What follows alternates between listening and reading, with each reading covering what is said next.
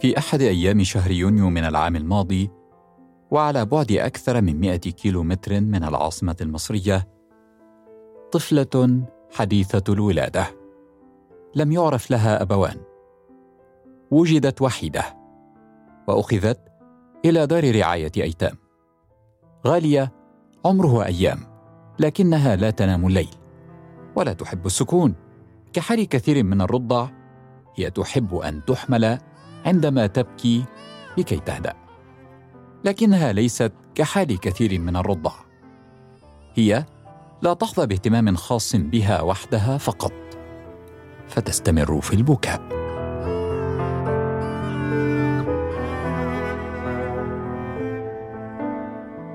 غالية واحدة من ملايين الأطفال قدر لهم ذلك. أكثر من 150 مليون طفل يتيم حول العالم. مصائر هؤلاء الأطفال مختلفة. نسبة قليلة منهم تذهب لدور رعاية الأطفال. عالمياً عددهم ثمانية ملايين. ومنهم من يجد عائلة جديدة. لكن في المجتمعات العربية هناك ما ومن يصعب ذلك. تخيلي أصلا أنت من يوم ما فتحتي عينك على الدنيا بتقولي لشخصة ما يا ماما فجأة وبلا مقدمات الماما دي اتجوزت فمشيت وجابوا لك واحدة تانية يقول لك التانية دي ماما بعد خمس سنين. أو لقت شغلانة أحسن في دار تانية فراحت وسابتك وما بقتش تسأل عليكي. الكلمة نفسها فاقدة معناها مع انها أهم كلمة في حياة أي طفل. تخيلي مثلا انت عيانة لكن أمك عندها إجازة.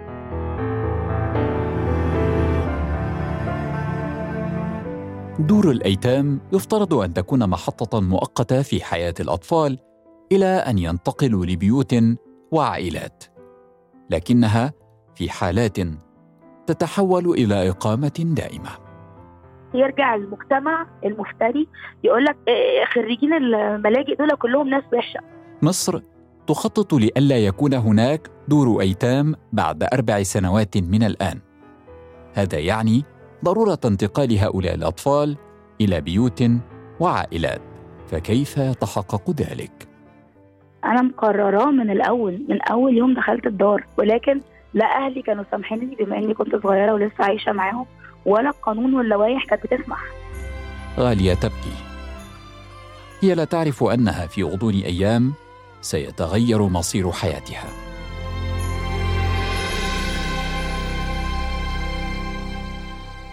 هذا بودكاست فصول. أعد الدعاء فريد هذه الحلقة وأخرجها أحمد الضامن. أنا أحمد خير الدين. مع نروي فصول الحكاية.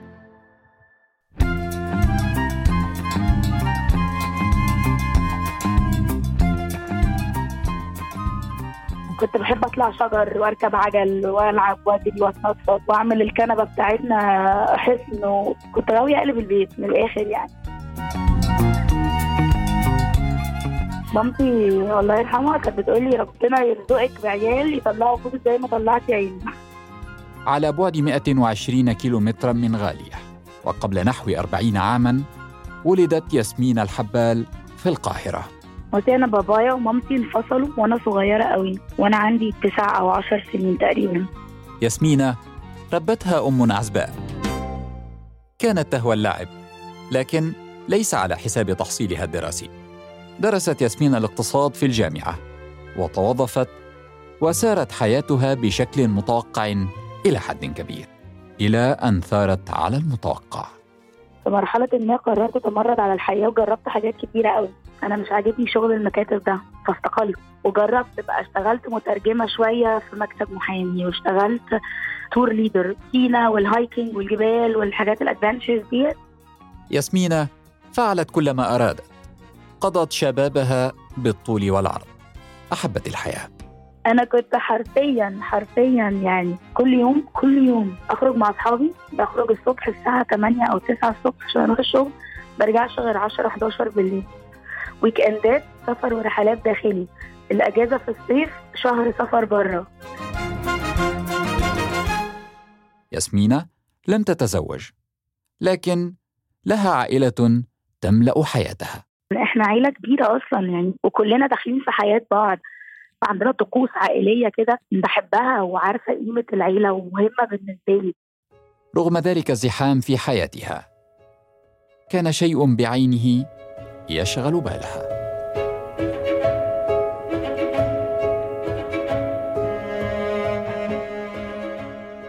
أنا أصلا أصلا بفكر في الكفاله من زمان جدا من وأنا في المدرسة من ساعة ما رحت دار رعاية أول مرة في حياتي. ولكن فكرتي عن الكفالة كانت إن أنا لازم أتجوز الأول وأخلف كل مرة أخلف أكفل بيبي مع طفل مع مع ابني أو بنتي اللي أنا خلفتهم عشان أرضعهم سوا ويبقوا عندي ست عيال. الله أخلف ثلاثة واغفل ثلاثة مش لازم أخلف ست مرات خالص. يعني.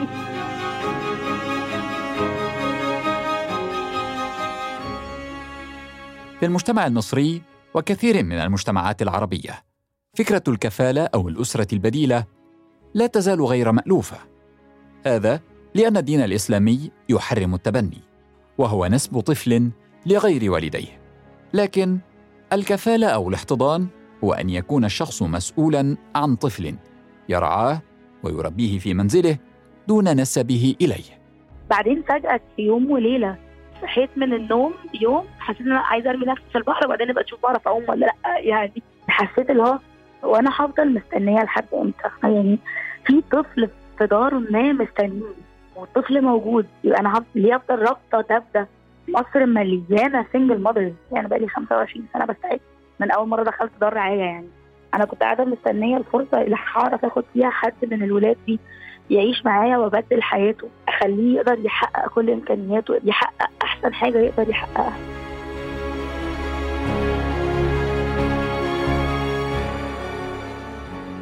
ياسمين قررت أنها لن تربط الزواج بقرار كفالة طفل يتيم. قالت لنفسها يأتي الزواج حين يحين وقته لكن الكفالة وقتها الآن. ومع الزمن بقى وكل الحاجات اللي كانت بتتعمل أنا كذا مرة سألت في الوزارة وسألنا وقالوا لنا برضه لأ زمان ما كانش ينفع ال single mothers يكفلوا أصلا وزمان ما كانش ينفع ال couple اللي لسه متجوزين يكفلوا كان لازم يعدي سنين على جوازهم ويطلعوا ما بيخلفوش ما كانش مسموح إن أنا أكفل حد كبير كانت الدنيا مكلكعة قوي يعني كان لأ لأ لأ لأ لأ. ما تريده ياسمين غير مرحب به كثيرا مجتمعيا. المثل الشعبي المصري يقول يا مربي غير ولدك يا زارع في غير أرضك. وحتى لو تجاهلت المجتمع كفالة طفل في المنزل من قبل امرأة عزباء لم يسبق لها الزواج كان غير متاح قانونيا.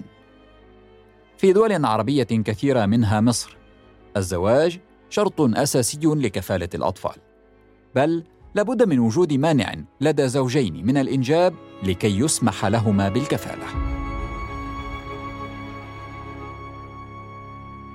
الكافلة. عزباء تختار الأمومة.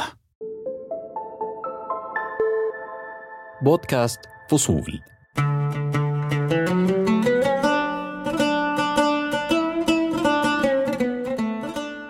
الأسبوع المقبل في بودكاست فصول. تربيت أمشي في بيت محترق يعني كإنسان فقير ابن عائلة فقيرة. رياض قطع المسافة بين عامل باليومية إلى خبير مالي في جامعة أمريكية. خاطر رياض بحياة يعيشها من أجل حياة يتمناها. دخلت في الحاجز ما بعد الحاجز وكان عندي المقابلة مع القنصلية الأمريكية لازم تكون بعد 20 دقيقة. ابن الفقير فقير حكاية جديدة من بودكاست فصول. نروي معا فصول الحكاية. الكافلة. عزباء تختار الأمومة. أنا كنت أصلا سافرت في ديسمبر ورجعت في يناير. عرفت ساعتها بعد ما رجعت على طول إن اللوائح اتغيرت إن يعني في اجراءات جديدة. في 2020 خففت الحكومة المصرية شروط كفالة الأطفال في البيوت. لقيت فجأة على الفيسبوك link وزارة التضامن الاجتماعي فتحت وعاملة link للتقديم للكفالة اونلاين رحت مقدمة اونلاين بعديها بأسبوع جم عملوا لي الخطوة اللي بعد كده اللي هي البحث الاجتماعي بعد ما قدمت الورق بتاعي. جت موظفة من الإدارة زارت البيت وسألتني شوية أسئلة وعرفت أنا ليه عايزة أكفل وأفكاري إيه عن التربية ومش البيت مكان مناسب لتنشئة طفل وأنا عايشة لوحدي عايشة مع مين والجيران حصلت ياسمين على الموافقة الحكومية على كفالة طفلة في بيتها في ثلاثة أسابيع فقط وهي مدة قياسية. قلت لبابايا وأختي واختي حاولت تقنعني إنها مسؤولية وصعبة ومش هقدر عليها. بابايا بقى كان رافض كومبليتلي استغراب المجتمع والمحيطين بياسمين لقرارها لم يمنعها من المضي قدما. أدركت أن هناك أشياء يرفضها المجتمع لأنها غير مألوفة لكن سرعان ما يتقبلها. نظرت ياسمين أمامها. قضت الأيام التالية لحصولها على الموافقة في البحث عن ابنه. في الانتظار كانت غالية. في الثلاث أسابيع بتوع الفاصل دول اتعرفت على أم تانية. هي الأم دي اللي لقت غالية ولقت بنتها في السويس وبعتت لي صورتها. أنا شفت صورة غالية من هنا. سبحان الله. عرفت إنها بنت حسن. بصي إحساس يعني أنا مش عارفة أوصفه بس هو كان أنا لقيت بنتي. ليس بهذه البساطة. هكذا قيل لياسمينة. كان عليها الانتظار مجددا قبل أن تأخذ غالية من دار رعاية الأطفال. كان عمر غالية ثلاثة أسابيع. القانون يسمح بانتقال الأطفال إلى البيوت من عمر ثلاثة أشهر. كأنهم 13 ألف سنة. هم كانوا شوية أس... كانوا 10 أسابيع بس كانوا 10 أسابيع مأساويين. ما استطاعت ياسمين تحقيقه كان نتاج تغير مجتمعي كبير.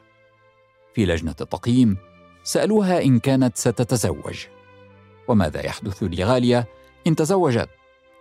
أجابت أن من يرفض كفالة الأطفال لا يناسبها على أي حال. أصرت على قرارها مهما كانت النتائج المترتبة.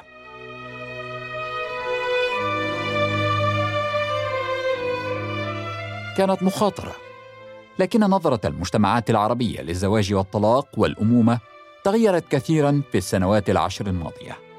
في مصر تحديدا عدد النساء غير المتزوجات فوق سن الخامسة والثلاثين تخطى الثمانيه ملايين. لم يعد الزواج الطريقة الوحيده أمام النساء حتى وإن رغبن أن يكن أمهات. أنا عشان اتربيت كده ما كنتش عايزة ده.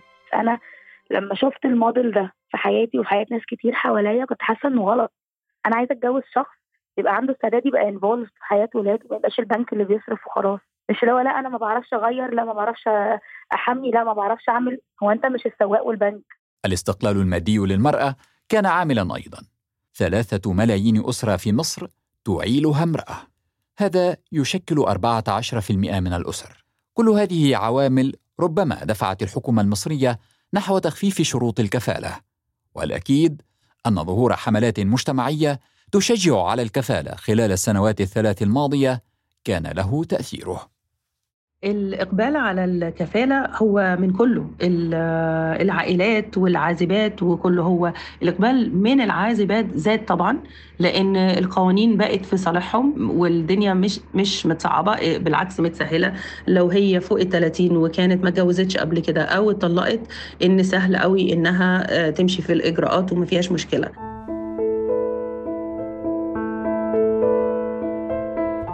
قبل نحو عشرين عاماً علمت رشا مكي بعد زواجها أنها لن تتمكن من الإنجاب. كانت تعيش في سان فرانسيسكو في أمريكا. حاولت بشتى الطرق أن تنجب طفلا لكن لم يفلح الأمر. وانتهى الزواج. عادت رشا إلى موطنها مصر. نست الأمر وبدأت حياة جديدة. وتزوجت مرة أخرى. راودتها فكرة الأطفال من جديد. وقبل ست سنوات قررت هي وزوجها أن يصبحا عائلة أكبر. بعد عام من الإجراءات أصبحت رشا أماً في عمر الخامسة والأربعين.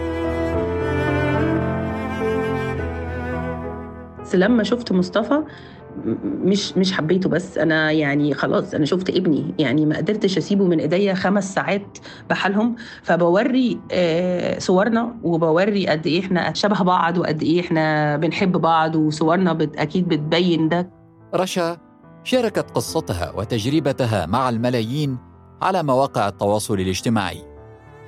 الاحتفاء بقصتها شجعها على إنشاء أول منصة إلكترونية في مصر تشجع على الكفالة.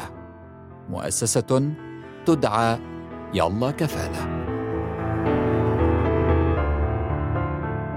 ناس كتير قوي مش عارفة معنى الكفالة الحقيقية اللي إحنا بنتكلم عليها اللي هي كفالة في البيت. آه الكفالة زمان كانت اللي معترف بيها في مصر اللي هي في الدار. رشا أصبحت مرجعا للسيدات والعائلات الراغبة في الكفالة. تتعامل يوميا مع أسئلة واستفسارات من الراغبين في أن يصبحوا أسرا بديلة. تتعامل مع موظفين حكوميين تقول إنهم غير مقتنعين أصلا بالكفالة في البيوت.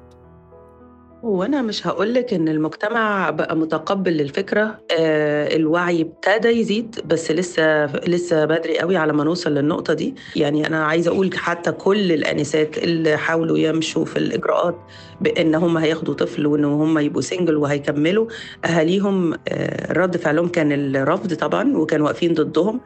رشا هي من شجعت ياسمينة على قرارها.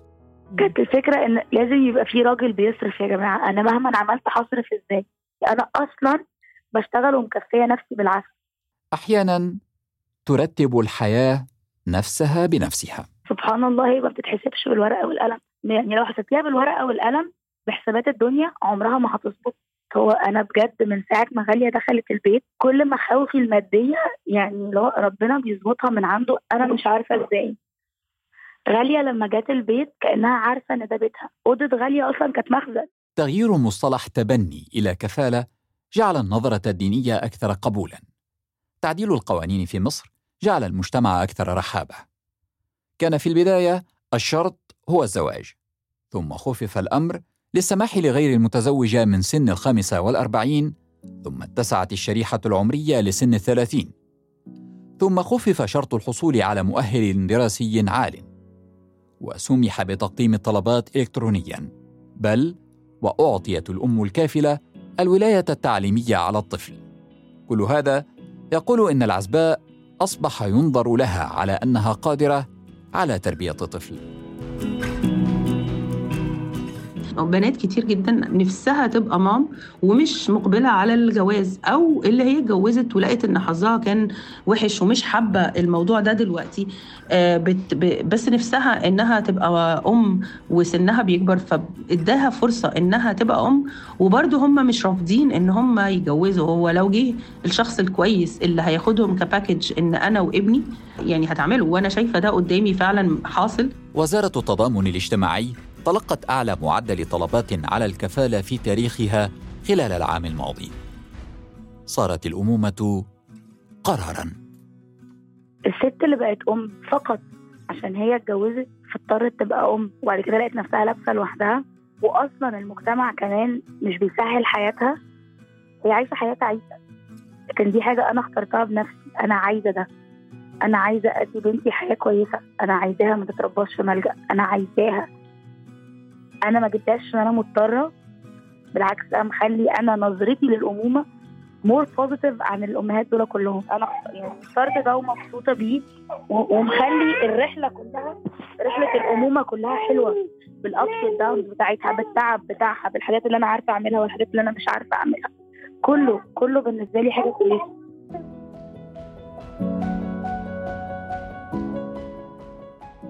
في الشقلاطه يعني هي لو بتعيط مثلا وقعت اتخبطت ولا اتكعبلت هي ابتدت تمشي عشان تسكت بقى. محدش يعرف يعمل لها ده غيري. اشيلها ارميها في الهواء فجأة. اشيلها شقلبها.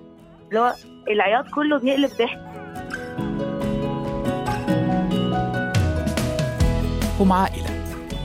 ربما ليست بالشكل المعتاد لكنهم رسميا وفعليا عائلة. لهم روابط ومواقف ومشاعر دافئة. أنا أصلا مش عارفة أنا كنت عايشة إزاي قبلها. هو أنا كنت بعمل إيه قبل غالية؟ اليوم كان بيبقى شكله إيه؟ هي غالية ما كانتش موجودة إمتى أصلا؟ أنا حاسة إن هي يعني مع انها عندها سنة. حاسة إنها كانت موجودة طول حياتي. الحياة كان شكلها إيه قبل غالية؟ موضوع غريب قوي مش متخيلاها. هذه تحية مني. أنا أحمد خير الدين ومن الزميلين دعاء فريد وأحمد الضامن. دمت في صحة وعافية. بودكاست فصول. نروي معا فصول الحكاية. اشترك في الحرة بودكاست على أبل بودكاست وجوجل بودكاست. وتابعنا على سبوتيفاي يوتيوب وساوند كلاود.